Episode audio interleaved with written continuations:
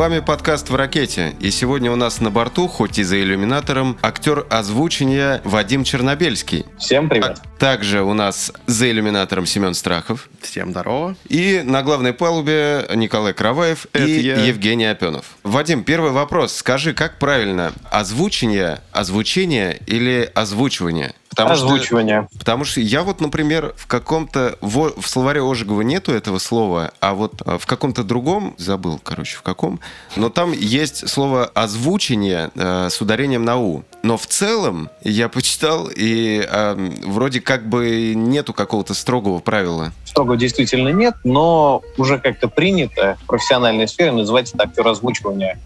Э, актер озвучания иногда применяется, но уже реже. А вообще какие жаргонные термины есть э, в профессиональной среде звукорежиссеров, актеров э, озвучивания? Ну, довольно много. Э, как минимум такое выражение, как lip sync. Lip sync или Да. lip sync? Lip sync. А, Мгм. Да, оно пошло от lip sync а, который означает синхронизацию с губами. Но lip sync, как понятие, это отдельный вид озвучивания. То есть э, есть закадровое озвучивание, это когда мы слышим оригинал где-то на фоне. Есть э, тонировка. Тонировка — это когда мы со своего языка переозвучиваем на свой же язык. И дубляж, когда оригинал не слышен. Вот липсинг — это что-то среднее между дубляжом и закадом. Когда практически не слышно оригинал, но он где-то чуть-чуть снизу на фоне есть. Когда синхрон соблюдается по губам не полностью, но какие-то рамки все равно содержатся. То есть такой недодубляж. Вот это липсинг. Но это такое местечковое понятие, которое больше знают люди, которые работают в этой сфере. Но оно и не применяется, я так понимаю, достаточно часто. То есть, э, уже, ну, как бы сейчас больше дубляжа, ведь. Не, не сказал бы. Наоборот, сейчас очень много за кадра, потому что очень много есть пиратских студий, которые пишут не дубляж, а именно за кадр. И есть еще такое понятие, как рекаст. Это уже не жаргон, это уже общеупотребимое. Рекаст — это когда ты вроде как смотришь за кадр, но в этом закадре актеры не просто обозначают эмоции, а отыгрывают персонажа полностью. А, Дело в том, что закадр был придуман очень-очень давно, еще в далекие, там, не знаю, 70-е годы, 60-е, где-то вот там еще. А, И придуман он был для того, чтобы, в отличие от дубляжа, можно было услышать речь оригинальных актеров и следить за игрой оригинальных актеров. А на фоне были, по сути, даже не актеры, а переводчики с, э, ну, с английского на русский. Они не полностью выдавали эмоциональный спектр, а только обозначали эмоции. Если персонаж в кадре впадает в истерику, актер, конечно, повышает голос на русском, но он не впадает в такую же истерику. Его Ну, задача то есть он не только- отыгрывает. Он не отыгрывает, да. Это суть закадра. И так было до тех пор, пока не появился рекаст, где вроде как тот же закадр, но на игру оригинала всем, в общем-то, пофигу, отыгрываем полностью. Прикольно. Я вот, кстати, сталкиваюсь время от времени с, именно за кадром. Э, Даже некоторые официальные студии по озвучке аниме делают изначально за кадр, а потом уже выпускают э, дубляж. Ну, чисто из-за того, что серия выходит там еженедельно, все дела. Надо успевать в тайминге. Да, ну, всегда большая проблема — это гонка, это очень маленькое количество времени. Подготовиться к роли невозможно. Ты пришел, тебе дали текст. Ты даже когда приходишь, не знаешь, что именно ты будешь сейчас записывать. Я пришел на студию, потому что вызвали, снимаю пальто.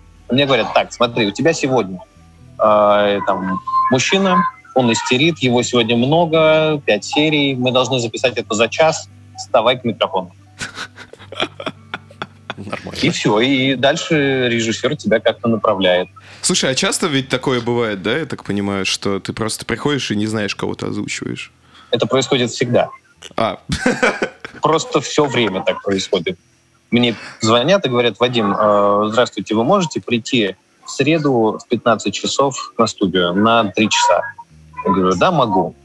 Все, я приехал, и только там я узнал, что он мне дает. Или сейчас вот из-за пандемии я много проектов перенес домой. То же самое. Вадим, привет. А у нас есть сериал. Возьмешься? Я говорю, возьмусь. Мне присылают серию. Вот я ее должен сдать где-нибудь через э, полчаса-час. То есть А- у меня нет времени ее посмотреть. офигеть. Да, такая работа. Ну а вот липсинг, это, это же понятие, ну, как э, липс и синхронайст. Ну, да, То да, есть, да. по сути, это нужно попасть э, в актера в губы, или есть какое-то вот другое значение еще? Да, липсинг с ударением на «и» — это вот больше mm. лид озвучивания, а липсинг, да, это попадание в губы, на жаргоне это называется синхрон. Ловить mm-hmm. синхрон. Мы говорим синхронно с э, человеком, который говорит в кадре. Если это дубляж, э, то, я так понимаю, больше синхронным этим занимается переводчик, то есть он подбирает какие-то слова, э, которые больше всего подходят к данному, ну, к тому, что изображает актер текст. сейчас. Да. В идеале, да. В идеале должен, должна быть укладка, но вот раньше была профессия укладчик. Был специальный человек, который после того, как перевели текст, он его сидел, перев... Э, укладывал. Сейчас профессии укладчика нет вообще укладывает текст не переводчик, а, как правило, режиссер, причем в свободное от работы время. И поэтому с укладкой иногда бывают большие проблемы. А иногда нам приходится всем вместе прямо на студии переукладывать реплику, потому что она не влезает. Но за синхроном актер тоже должен следить, потому что э, берем, не знаю, если... Ну, с английским попроще. Вот если мы берем, например, китайский язык или японский, то там очень сильно различается количество символов в одной и той же фразе. Какое-нибудь «я тебя люблю», они говорят «ага, все». Вот попробуй умести. И так, чтобы это еще было слышно и понятно. И приходится, конечно, изгаляться по-разному. Ну, в Китае вообще существует школа дубляжа? А, школа дубляжа есть в любой стране. Даже в Соединенных Штатах, хотя оттуда большинство контента приходит в мир, там тоже переозвучивается э, зарубежное кино, но главное, там переозвучивается свое кино. 90% всех фильмов переозвучиваются после съемок. Потому что когда ты работаешь на площадке, да, там звук пишется, но там кричит режиссер, сменяется свет, камеры, что-то идет не так, какие-то посторонние шумы и много чего другого. Поэтому после того, как фильм сняли, его отправляют в монтажку, а потом эту монтажку, сырую еще, отправляют на студию, где специальные шумовики записывают различные шумы, которые есть на фоне, а потом это отдают людям, которые переозвучивают голоса. Ну так впоследствии чище получится, потому что условия съемки, они просто порой не позволяют нормально записать диалог или, например, э, удачно спрятать микрофон, и поэтому выгоднее будет потом переозвучить, нежели чем на площадке это все писать. Да, к тому же это еще и дешевле. Да, вот у нас, кстати, есть, по-моему, фильмы «Особенности национальной охоты и рыбалки». Они, по-моему, э, дублированы тоже были. Ну, у нас много таких, кстати, есть. Повторюсь, почти все фильмы, которые и старые были сняты, тоже. и старые тоже. Они почти все переозвучены. Советские фильмы переозвучены все подчастую, причем иногда даже актеры не сами себя переозвучивают, а их заменяют. А ты же вроде, Вадим, э, в каком-то русском фильме э, занимался как раз дубляжом какого-то актера. Да, и причем даже не в одном. Только это был не фильм, это было несколько сериалов. Один я даже помню по названию. Он назывался «Три королевы». Это для Первого канала был сериал про виноделие. Его мы переозвучивали. Дело в том, что снимали сериал в Крыму, и крымских актеров не пригласили в Москву на переозвучку, потому что это просто дорого. Поэтому за крымских актеров говорили мы. Я у тебя просто в твоем портфолио увидел вот это видеопортфолио, которое у тебя тут старое лежало давно уже несколько лет. Э, и я там заметил, что у тебя вроде русский сериал какой-то, и я слышу просто твой голос, у меня прям сразу диссонанс, потому что ну, я знаю, как ты выглядишь.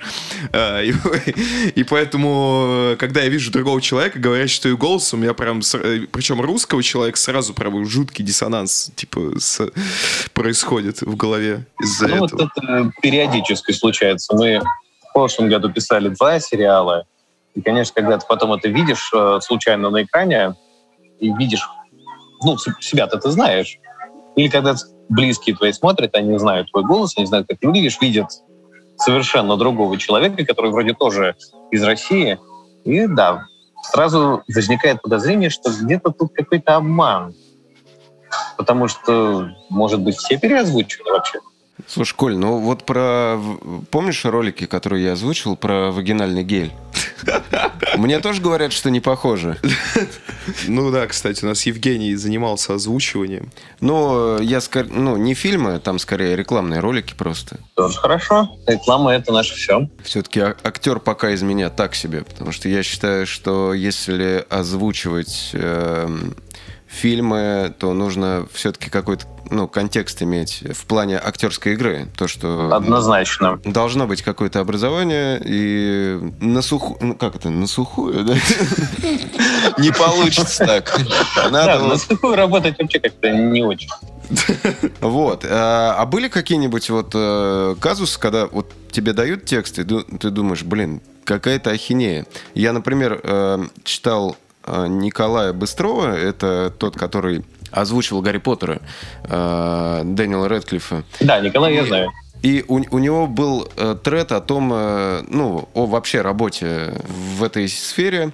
Там у него был, был один прикол такой, то что вот у тебя на экране человек стучит по рулю, орет, а у тебя в тексте типа вот не задача.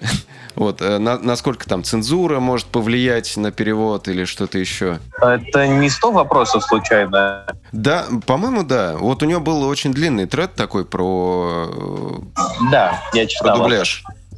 Э, к сожалению, да, такое бывает, причем в последнее время все больше. А, дело в том, что сейчас с переводами действительно есть такая проблема цензуры, особенно с учетом того, что какой-то мат, например, есть в оригинале, и ты не можешь его повторить. Скажу больше, даже слово «жопа» периодически вырезается. Его приходится переписывать, выдумывать какие-то новые слова, потому что нельзя. Вот что хочешь делай, нельзя, не пропустят. И приходится искать какие-то обходные пути. Не, ну если с какими-нибудь матерными словами я еще понимаю, как можно заменить, как слово «жопа» поменять. Особенно если... Ну, в зависимости от контекста. Типа, если у тебя какая-то херня происходит, вот жопа, то ты можешь сказать, черт, твою мать! Вот не задача, да. Вот не задача. Ну да, и тут сразу вся укладка идет э, по жопе. Да. Да, и приходится режиссеру сидеть и в свободное от работы, я повторюсь, время переукладывать текст, потому что никто за это не доплачивает. А вот к вопросу о ахинее то и дело попадается. Но и, особенно помню один случай. Там вообще не только ахинея в тексте, там вообще вся ситуация была максимально ужасная. Но сейчас мы ее вспоминаем со смехом. Э, прихожу как на студию, там еще два человека стоят, э, актер, актриса еще один. Мы втроем должны записать презентацию для какого-то телеканала. А на основе этой презентации потом делают пилотный проект, если презентация понравилась спонсорам, и пилота отправляют в эфир. Ну и там уже на основе пилота решают, выпускать полный сезон шоу или не выпускать. И вот мы должны записать эту презентацию. Заходим в студию. Студия для меня новая. Для ребят тоже. Первый раз пригласили вот именно в эту. Мы получаем текст и уже офигеваем от того, что видео там секунд на 30, на 40, и там три листа текста. Один, э, одна страница текста — это примерно 3,5 минуты размерного чтения. Если побыстрее, ну, минута. Тут три листа на, на 40 секунд. Мы уже немножко так напряглись. Ну, думаем, ладно, мы же профессионалы, сделаем. Заходим в кабину и видим, что, во-первых, там стоит два микрофона, а нас как бы трое. А дальше мы видим, что там нет телевизора, нет экрана, на котором мы должны видеть, что происходит на, этом, на экране. А, в общем, мы видим, нет экрана, нету одного микрофона. Мы спрашиваем, скажите, а как мы должны это делать, если мы не видим, что на экране происходит, то есть как нам ловить синхрон? И у нас еще и на, на один микрофон меньше. Он говорит, ну вы как бы покрупнее встаньте. Один у одного микрофона, два у второго. Хорошо, говорим, допустим, мы встанем. Ладно, так бывает, сделаем. А как без картинки-то писаться? А там прикол в том, что так как это презентация, оригинального голоса там, естественно, нет. Оригинал будет именно наш голос. Все, что есть в фонограмме, это всякие звуки. Типа там вот этот блюм, когда правильный ответ, аплодисменты от зрителей, и все. И вот нам они говорят, пишитесь на основе вот этого. Вы же видели, ну, я, мы же вам там в аппаратной показывали, что там где происходит. Вот по этим звукам и ориентируйтесь. И давайте как поплотнее, как бы хронометраж 40 секунд. Мы убили на это два часа, но мы все-таки это записали. Но когда мы потом посмотрели текст повнимательнее, там в конце был слоган передачи. Так, ник- никто не ест сейчас. Нет. Нет. Хорошо. Значит, финальная фраза. Для тех, кто любит покопаться в тарелке. Там шоу было про то, что э, шеф-поварам приносят блюдо, и они, не глядя, должны отгадать его ингредиенты. Там по вкусу, по всему такому. Покопаться в тарелке. Вот хорошо, что это шоу никто не выпустил. Я бы не хотел его посмотреть.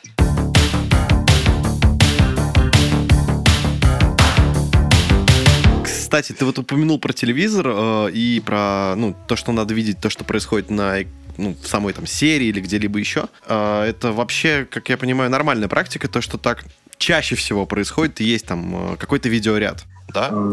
За редким исключением, да. В основном видеоряд есть, но есть вот одна сфера, в которой видеоряд отсутствует. Нет, две. Одна — это реклама, но реклама, ладно, в рекламе обычно видеоряд подстраивают уже под фонограмму я записал там 30 секунд, отправил, они под нее картинку наложили. А вот игры компьютерные, там все по-другому. На играх там, тебе никогда картинку не дают. Там, там NDA а же, там, э, не дай бог, кто-то что-то сольет раньше времени, и все. Я вообще читал, что часто бывает так, что тебе Excel-таблицу просто с репликами, и Excel-таблицу и максимум аудиоволну, чтобы ты более-менее в, в слоги попал. Да, э, да, это все, что присылают. Больше ничего не дают. Тебе дают только таблицу с репликами и фон, эту, фоновый голос оригинала. И ну, а... то не всегда. Вот игры сложнее озвучивать? По этой причине да. Потому что ты не знаешь, что там происходит. Да, с персонажами там чаще всего попроще. Э, есть, конечно, какие-то интересные сложные роли, но в основном это граната, ложись, беги. Граната! Тут вроде все просто. Однако, все равно когда у тебя есть большая таблица, где там 10 тысяч реплик, и ты не знаешь, что происходит, все равно бывают ошибки. Приведу пример.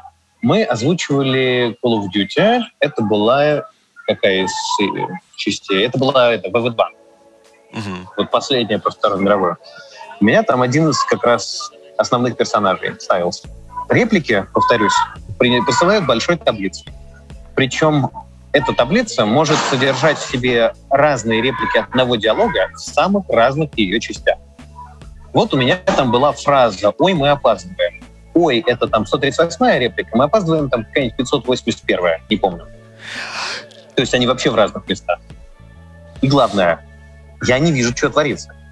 Я думаю, так, вот я слышу. Он говорит «Ой». И говорит так вот прям «Уй». Я думаю, так, он, наверное, ранили или он оступился. И я произношу это именно так, типа меня ранили или я оступился. Дальше вот через там несколько сотен реплик у меня появляется фраза «мы опаздываем». И я произношу так, как должен произнести, так, как я произнес в оригинале. Потом выходит игра, и я случайно где-то на стриме э, вижу эту игру и вижу вступительный ролик. Думаю, так, ну я, я ее писал, бля, ну что там у нас получилось? Я выключил сразу. Потому что мой персонаж сидит за столом. Они там э, вроде как скоро должны высадиться э, на берегу. Они все еще сидят на корабле за столом, общаются. И тут мой персонаж вдруг говорит, ой, как будто ему осколок попал в живот. А потом спокойным голосом говорит, мы опаздываем. Подожди, а у тебя только твои реплики, то есть реплик э, людей из этого же диалога нет? Не всегда. Иногда я вижу реплики другого человека в этой таблице, угу. но иногда даже такого нет. Я просто пишу свои реплики либо в ответ, либо наоборот, как будто я задаю тон диалога, и не вижу, что там будет э, мне в ответ. А РПГ какие-то озвучивал, где, например, на один и тот же вопрос у тебя несколько ответов, э, ну, в одной и той же ситуации? А, так, Эм, Или там это ты тоже не можешь посмотреть, как это выглядит? Посмотреть не могу, никто ничего не показывает. РПГ у меня был Divinity Original Sin 2, там фанатская озвучка была. Угу. А, и было несколько аудиоквестов, в частности для Яндекса, где было несколько вариантов развития событий. Я тоже зачитывал несколько реплик на один и тот же вроде как вопрос. Но я даже не уверен, что это так, потому что я, опять же, не видел, что там происходит. Я помню Dragon Age, первая часть, и там ты, значит, приходишь в лагерь, и там тебе женщина такая, «Здравствуй, путник!» Нет, подожди, не так. Здравствуй, путник. Они, то, то есть, там, не вырезали вот этот вот кусок, это было очень весело. Ну, это есть несколько таких игр Dragon Age, Dead Island, я знаю, там есть несколько, uh, N 2070 и еще парочка. Бывает такое, иногда какие-то штуки случайно проникают в конечный вариант, потом находишь, очень веселишься. Но это халтура. Ну, ну да. да. Конечно, можно списать на то, что игра сложная, большая, но... Ну, как бы на монтаже это должно было но быть Но все-таки, когда у тебя игру издают Electronic Arts, то будьте любезны. Вот именно. Но тут реально большая проблема с играми. Почему часто нас хаят за то, что мы плохо играем? А потому что действительно так, мы не знаем, что происходит, и очень сложно сыграть то, что там творится. Потом ты видишь конечный результат уже, когда игра вышла, кто-то ее прошел, и понимаешь, что ты делал совсем не то, что должен был делать, и вот тебе результат. Вот это, кстати, странно, то, что как-то проблема не решается вообще никак, э, потому что очевидны слабые места, очевидно, что надо как-то а, оптимизировать процесс, давать, э, не знаю, хотя бы там в кат-сценах, э, чтобы были видео оригиналов и прочее. Да, нужна а, картинка. Да, ну, да, можно просто забивают. новый документ создать, чтобы, ну, если ты распространишь э, видос или скриншот из этой игры, тебя просто четвертуют. Ну, типа, да, ну, NDA это подписать классический договор NDA, да. Ну, да. Эти документы есть, и мы их регулярно подписываем, в том-то и дело. Mm-hmm. Я по многим проектам подписывал договор о разглашении, но это ничего не меняет. А, на ход работы это не влияет? Не влияет. Все равно тебе картинку на играх не дадут кино тоже, кстати, бывают особенности. Иногда картинку дают, чаще всего дают в кино картинку. Но иногда бывает, что картинку дают либо в ужасном качестве, прям в таком, что ты еле-еле различаешь, что творится, ну, ладно, понимаешь, но в прокат это не пустишь. Хорошая, кстати, защита. Плюс там еще куча плашек, водяных знаков и прочего. Ну, да, да, да. Но иногда бывает и иначе. Когда ты э, смотришь фильм полнометражный, озвучивать собираешься, черный экран, и только в момент произнесения реплики появляется окошечко с губами, там произносится реплика, и окошечко исчезает. Ничего себе. И корейские субтитры такие. И люди ходят еще там. Подожди. А, а, то есть появляется... Не, это как раньше экранки были. Я помню экранку трансформеров, по-моему, когда чувак прям вот просто идет фильм, проходит тень с чуваком в кепке, и он садится посередине прям вот посередине экрана. И сзади в какой-то момент появляется рука, и ему просто по кепке такая. Пах! Блестяще. Подожди, Вадим, то есть появляется именно квадрат с губами? Да. Да, и все. То есть даже лица не видно? Не видно. Только квадрат с губами и все. Как? Как вы работаете, блин? А, я тебе расскажу одну историю. Я не присутствовал в силу возраста при ней, но рассказали коллеги. Писали первую «Матрицу». Значит, какой год? 99-й? Ну, типа того, а, да. 99-й, да. Конец, конец 90 да. Писали «Матрицу», а она по такой же схеме. Появляется окошечко с губами, и все. Режиссер дубляжа Ярослав Георгиевич Рулев сидит, говорит, ну так невозможно работать. Ничего же непонятно. А фильм же сложный. Как бы концепцию «Матрицы» на тот момент еще мало кто знал, мало кто читал э, книги, посвященные этой теме. То есть непонятно вообще, что в фильме творится и как отыгрывать Сложный ну, фильм, без картинки вообще ничего не разобрать. Никто такого не видел просто еще до этого. Да. И тут рядом еще сидит супервайзер, который приехал из Штатов, и говорит, вы же понимаете, защита авторских прав, все дела. Что делает Ярослав Георгиевич Трулев? Она вечером после работы едет на горбушку. Обычно в этот момент уже все начинают хохотать, потому что я понимаю, что будет дальше. А там фильм, а там фильм, мне кажется, еще в 98-м вышел. А фильм уже, да, она покупает за 100 рублей диск с фильмом. Причем даже с какой-то уже озвучкой. Отсматривает этот фильм, наконец понимает, что там творится, приходит на студию и начинает уже нормально руководить людьми. И диск этот супервайзер швыряет.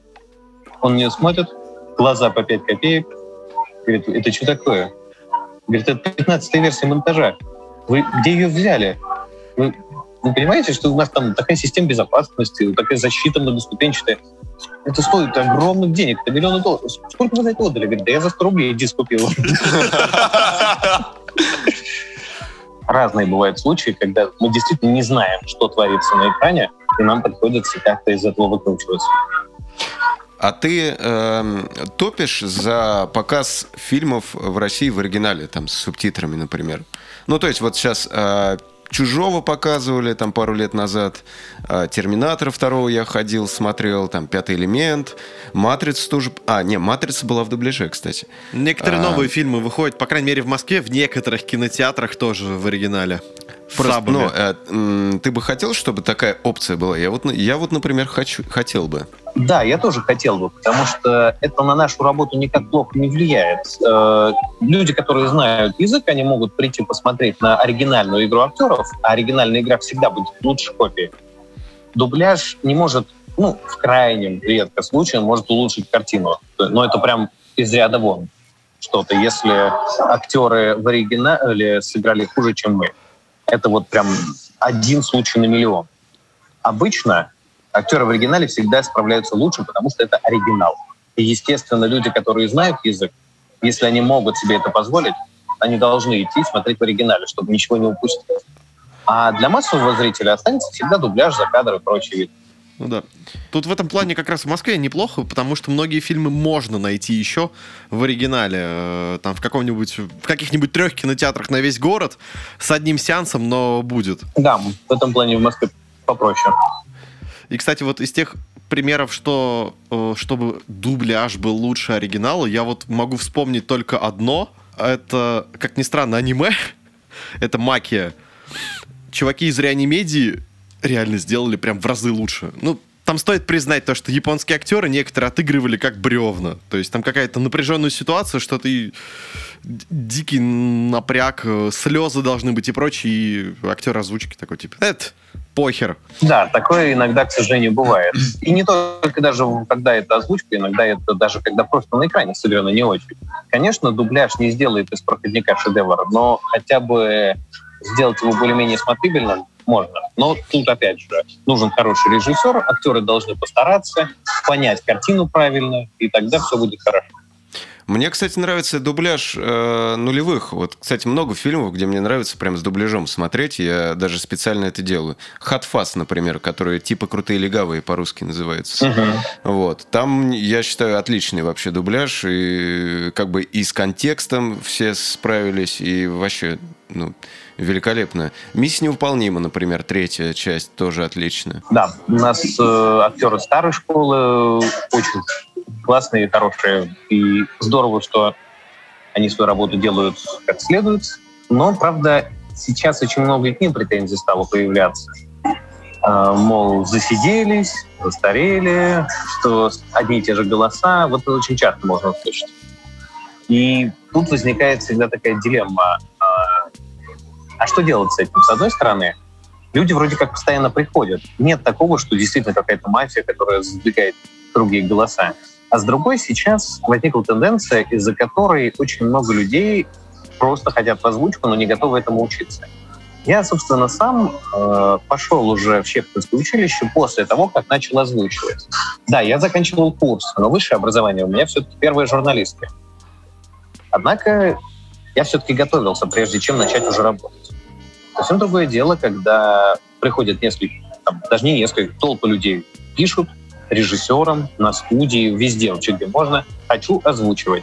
А, во-первых, учета не дикции никакой нет, во-вторых, играть не умеет, потому что никогда не пробовал.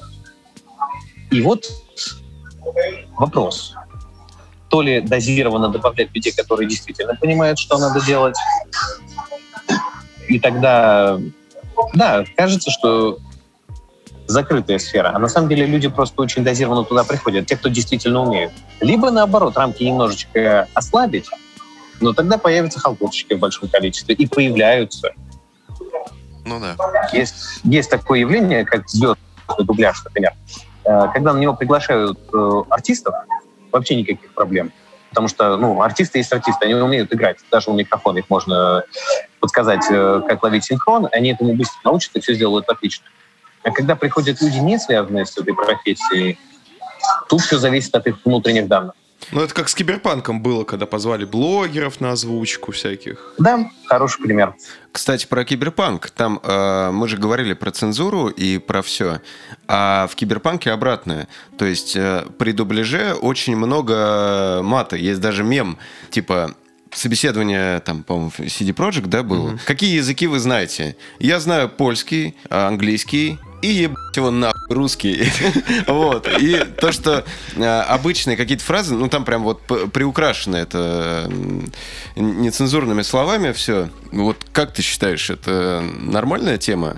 Или все-таки переборщили? Это больше вопрос к переводчикам, скорее, чем ко мне. Но если мое мнение просто высказать, а, то я к мату, в принципе, отношусь очень так осторожно. Э, он должен быть, не спорю, но очень дозированно и к месту. Иначе это получается салат, который невозможно слушать. Когда вот перебор идет, уже неприятно. У меня была аудиокнига, ужасная аудиокнига, сразу скажу. Я ее читал очень долго, потому что не мог просто пересилить себя и сидеть по несколько часов и дочитывать. Во-первых, она ни о чем, а во-вторых, там очень много мата, практически через слово. И в итоге, когда книга вышла, я ради интереса заглянул в комментарии. Мне просто было интересно, это дно кто-то покупает? Выяснилось, что покупают много, и у всех претензии одни и те же, очень много мата. На что автор описывает тоже в комментариях, типа, ну, это для образа. Хотя там это никак не работает на образ, это просто набор слов.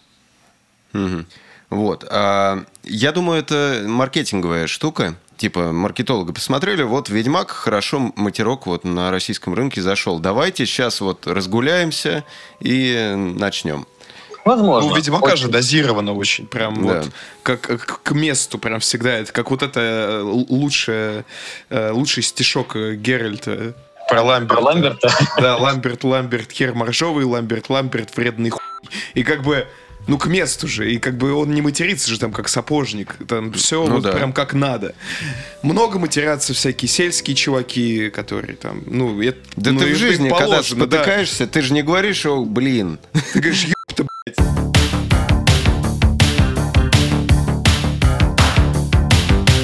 Ты не стал более начитанным после озвучивания огромного количества аудиокниг? Я так понимаю, она же у тебя не одна была, и, не 10, а больше? Аудиокниг у меня очень много, по 3-4 в месяц. Ого. Так что, да, почитать я много чего успел. Но, правда, в зависимости от издательства у него попадается либо что-то очень интересное, либо полный шлак. Было несколько хороших книг о финансовой грамотности, о тайм-менеджменте, вот такие. Были абсолютно неадекватные, там, русская культура заговора, при том, что это на Литрейсе там чуть ли не бестселлер. Ну и всякие такие типа литр ПГ, которые я не очень люблю, но иногда и там попадаются интересные экземпляры. Получается фильтровать эту информацию от шлака, и, который попадается в любом случае? К счастью, я прочитал достаточно книг до этого, чтобы понимать, где что-то адекватное, где не очень. Ну, плюс э, порой видно, когда автор приводит какие-то аргументы, когда он не просто говорит «верьте мне, я знаю», а пытается как-то объяснить свою теорию. Пытается делать какие-то ссылки на какие-то документы, на какие-то интервью, на каких-то людей. То есть не просто голословное утверждение, а какая-то теория. Насколько она состоятельна или нет, тут уже можно порассуждать. Но хотя бы есть предпосылки. А бывает такое, у меня была книга э, про то, как стать богатым. Вот, во-первых, там 200 страниц, и через каждые 2-3 абзаца там идет одна и та же фраза, как мантра. «Я есть богатство», «Я есть изобилие», «Я есть радость». И вот так каждые 2-3 абзаца. Постоянно. Это во-первых. А во-вторых, в книге основная идея в том, что для того, чтобы стать богатым, тебе не нужно что-то конкретное делать. Тебе нужно просто подумать, что ты богат здесь и сейчас не когда ты в будущем заработаешь миллион, а что он у тебя уже есть. И тогда, если ты каждый день будешь это повторять, он обязательно у тебя будет. И вот так 200 страниц. Ну... Получилось, Вадим, заработать миллион? Нет. К сожалению, за эту книгу заплатили меньше. Но это тоже богатство. Слушай, Коль, вот по поводу того, веришь э, ли ты, ну, начинаешь ли ты верить в то, что ты читаешь или озвучиваешь, вот у меня было с этим, когда я вот Махабазар э, Индия Private Limited озвучивал, там 200, 250 роликов э, про всякие там сиги, которые можно курить спортсменам. Ну там, ну реально билетристика. И ты когда читаешь, ты просто абстрагируешь абстрагируешься от этого. Ты просто делаешь ту интонацию, которую тебе нужно сделать, и все. Вот. А прям проникаться и верить, ну, что от текста зависит. Ну вот да, с нон-фикшн литературой это работает. Ты можешь абстрагироваться. А когда речь идет о художественной, тебе приходится отыгрывать. И там ты хочешь, не хочешь, а погружаешься и ассоциируешь себя с теми персонажами, которые в этом участвуют. Вот, э, например, те же литр ПГ. Есть хорошие, есть действительно неплохие произведения, которые не вызывают никакого дискомфорта. А есть такие, которые ты читаешь и думаешь, боже мой, какая же чушь! Как это можно было написать? А главное, как это можно читать или слушать? А все равно персонажей надо отыгрывать так, как будто ты искренне им сопереживаешь. Вот, я скорее про нон-фикшн. Именно ты читаешь какую-то типа документалистику или там теории заговоров, заговоров, например. Ты как бы понимаешь, что, ну, ну, это фигня. Тем не менее, ты, ну, ты, ты же не будешь это верить потом в масонов, там, вот в это все. Ну да. В теорию плоской земли например. А что, Земля круглая, что ли? Слушай, я заходил недавно к тебе на стрим. Ты же периодически ведешь трансляции, где ты озвучиваешь. Да, бывает. Ты какую-то книгу озвучил сейчас, по-моему, художественную, русскую. Было вот, по-моему, на той неделе я заходил как раз. Или на этой. На той неделе, да. ЛитрПГ как раз писал очередную. А, это литературный РПГ. Там, там я запомнил, был момент, как э, какой-то парень увольнялся с работы и говорил об этом своему начальнику. Да, был. Это, это вот она. как раз литературный РПГ? Да, вот последняя. А, а что это за книга?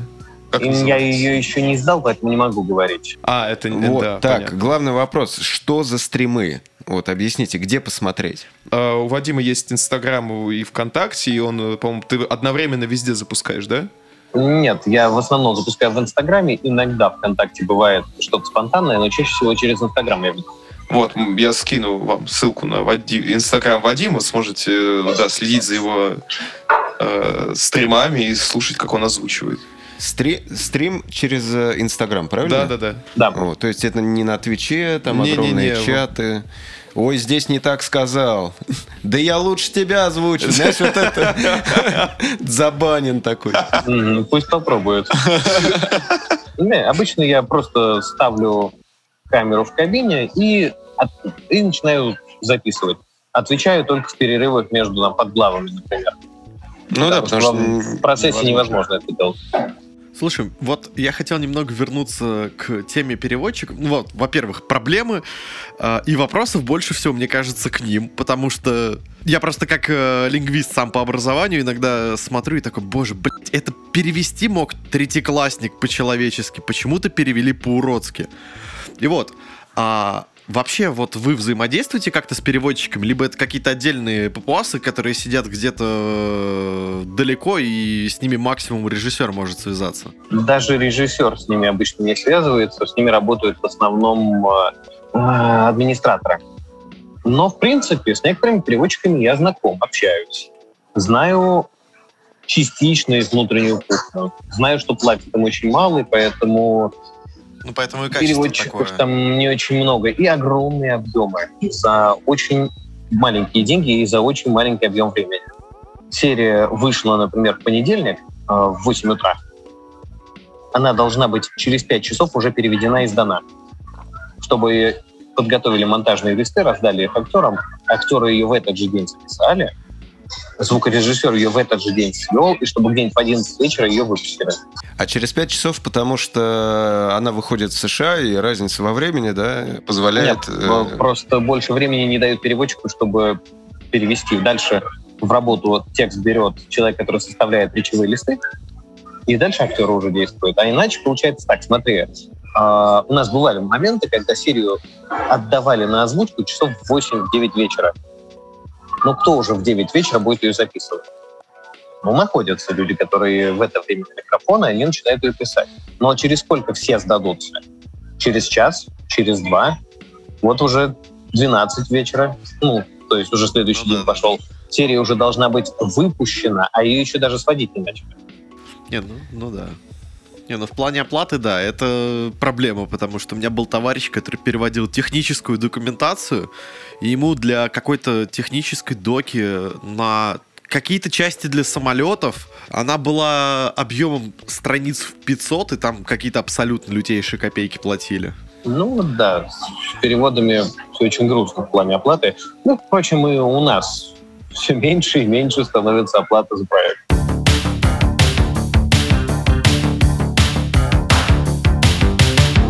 Вадим, расскажи, пожалуйста, вот, может быть, ты пару советов каких-то дашь по постановке речи, может быть, упражнения какие, вот, например, Николай может поделать, например, Да, это мне очень необходимо, да.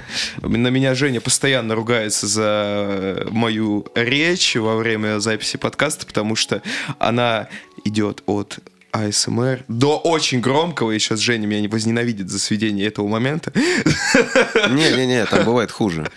А, вот, и я думаю, что эти советы э, пригодятся не только нам, людям, которые работают с голосом, по сути, а и, в принципе, в обычной жизни, когда ты там выступаешь, э, представляешь какой-то проект, может быть, на работе, пытаешься убедить своего начальника, возможно. Потому что правильная, грамотная речь поста- хорошо поставлена, она везде пригодится ведь. Вот, золотые слова. Хорошая поставленная речь, она пригодится везде и позволяет добиться очень многих высот в самых разных сферах. И поэтому первый и главный мой совет – приходите ко мне на курс. Что за курс? Преподаю сценическую речь, ораторское искусство и ведение переговоров. В основном мощно, но, в принципе, есть и дистанционные занятия. Можно мне всегда написать в Инстаграме, ВКонтакте, где угодно, договоримся. А вот из конкретных советов, первый, ну вот такой вот основной, всегда дышите правильно и спокойно. Никуда не надо торопиться. Речь должна идти плавно и размеренно. В противном случае получается тараторка, которую никто не понимает, а главное, никто не хочет слушать. Согласен.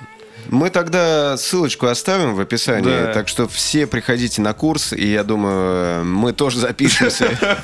Для своих скидки, пожалуйста. С Семеном скинемся, Коля, на, на курс обучения. Сами тоже походите. Выйдет, потом будет раскидывать всех. Вот. Договорились. Вот, ну я думаю, все, да? Да, я думаю, все. Да. Спасибо большое, Вадим, что посетил нас сегодня. Вам спасибо, что позвали. Вот, я надеюсь, мы соберемся в более благоприятных условиях все вместе. Да. А, и поговорим тет-а-тет. Думаю, можем, э, сможем, может, в Москву приехать, например. Либо Вадим, если так сложатся звезды, и ты в Тулу приедешь. О, э, хорошо бы. Думаю, соберемся. С вами был подкаст в ракете. Вадим Чернобельский. Это я. Семен Страхов. Всем пока. Николай Караваев. Аривидерич. И Евгений Опенов.